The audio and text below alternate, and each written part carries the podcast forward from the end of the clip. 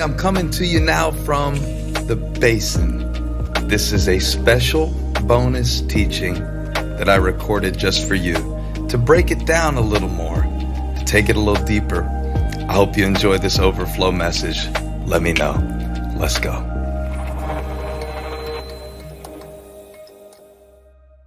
I think how you enter something is really important. And for me, I have to build in certain things to enter my day to enter my week, to enter my role, to enter conversations, even to enter something like a workout or to enter a, a an appointment. There are certain things that when I do those things as an entrance ritual to remind me that this is a gift and that God has given me what I need, it goes better. You know, not only how you walk in a room. I'm not saying you shouldn't have theme music playing behind you when you go to work Monday, but I am saying maybe we could be more intentional about how we make our entrance because the children of Israel are entering the land and God says, Hey, I want to give you a ritual, an offering, a ceremony that you can keep to remember that this is a gift that I'm giving you, that you can remember what the Lord did for you. And I think a lot of times when we start our day, if we could have a few rituals like prayers of thanksgiving or just listing our gratitudes or sometimes sitting in God's word for a few minutes before we go into the day. That's what I mean by entrance ritual. Like this is a new day. I'm not saying you wake up and don't even need the snooze button because the favor of the Lord awakens you with the brush of angels' wings and you feel so blessed and highly favored that you bounce out of bed. I, I just mean making a decision to enter the day. This is the day the Lord has made. I will rejoice and be glad in it. And even if it takes you a cup of coffee to get there, or if you shower first or whatever you do, that you kind of intentionally enter your day. Most people, I'm afraid, don't. And I've been there and I still can get there real quick if I'm not intentional, where I snooze to the last minute and I'm running around um, now all my interactions with everybody that I live with are going to be rushed. Every encounter is going to be rushed. I have no margin. It's very different than when I plan to say I'm going to have some time to decide how I enter this day. And like I've been preaching, I put on Christ. I shed off whatever the plaque is, the, the, like you have plaque on your teeth or whatever. I'm going to take some time to get my perspective right, get all the plaque off my perspective. And I'm going to get my focus today on what I have to look forward to, what I have to be thankful for, um, get synced up with God so that what I'm stressed about today, I don't just feel it in my body and ruminate in my mind, but kind of process with Him. And we're all going to have a different way to do this, but you know, Holly is so good when we have a, um, uh, we have a family calendar that she sends out every Sunday night. And it's so helpful because she takes some time on Sunday night, even after ministering that morning and usually kind of resting in the afternoon. But she knows Sunday night, hey, I got to get this week out in front of me because if I enter this week with absolutely no idea of who is where or it's all scattered or we don't have communication, we might find ourselves Tuesday or Wednesday in this week just needlessly frustrated or misaligned. So she learned that. So she enters the week intentionally. That's why it's good to do premarital counseling. It's a way of entering marriage intentionally. But you know, you can also do it real quick when you know you have to have a conversation with somebody. Like just setting your intention before you go into the conversation. That's an entrance ritual. And by ritual, I don't mean a first fruits offering or that you, you know, spin around three times or anything like that.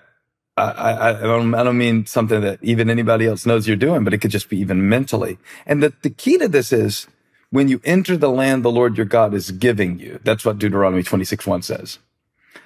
I want you to enter it knowing that he gave it to you, which gives you confidence because God gave it to you. So you're going into the land to fight battles. You're going into your day to fight battles that you know God has called you to fight. God ain't called you to fight every battle, But go into the day knowing that God has promised you his peace and his provision for every challenge you'll face today.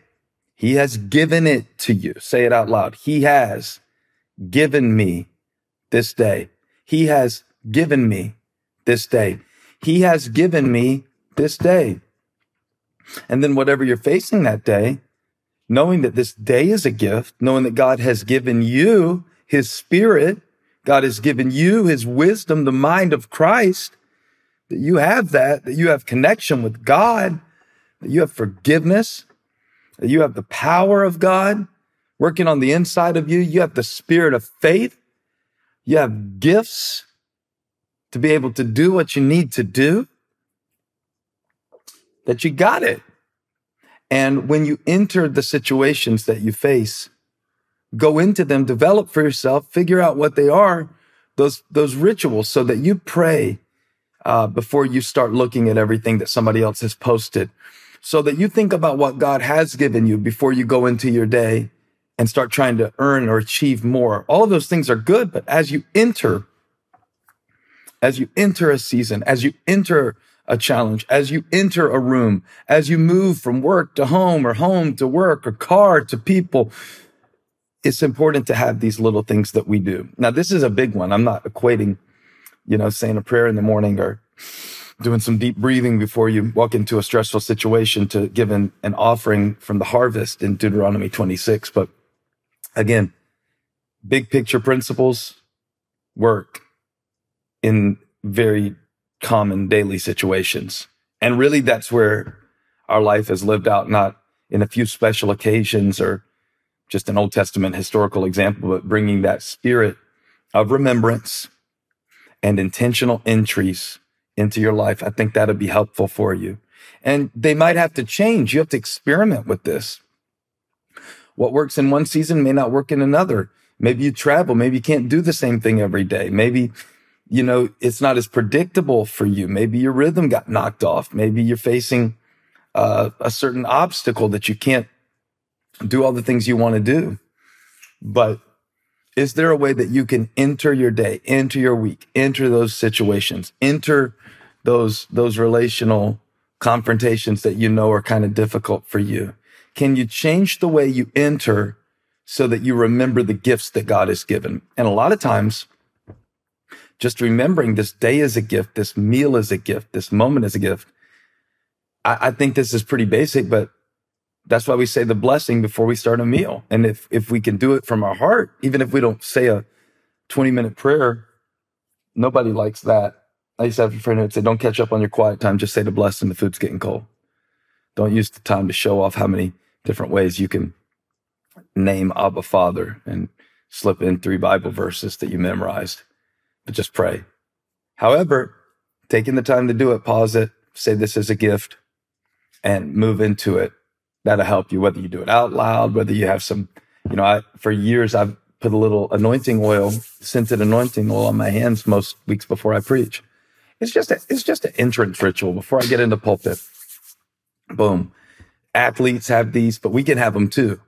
Those of us who are playing in the uh, NBA, we still get to have entrance rituals. We don't have to be in the WWE to have a, a walkout music. We can have a melody in our heart even singing is good, right? Enter his gates with thanksgiving. So uh, we enter in the presence of God sometimes before I'm getting ready to preach. I have certain songs that help me enter that state of ministry so that I get out of my head and into my heart and flow in the power of God.